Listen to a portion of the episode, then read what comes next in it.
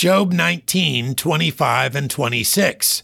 For I know that my Redeemer liveth, and that he shall stand at the latter day upon the earth.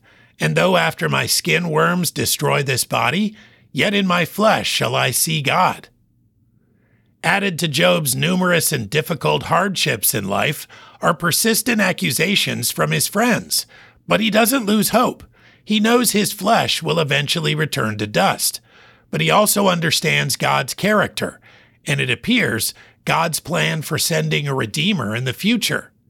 Old Testament saints looked forward for deliverance, while we look back, Jesus having already come to save us.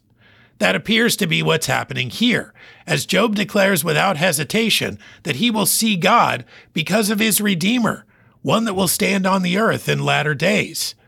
This hope gives him the ability to press on in trial, to endure accusation, and to persevere to the end.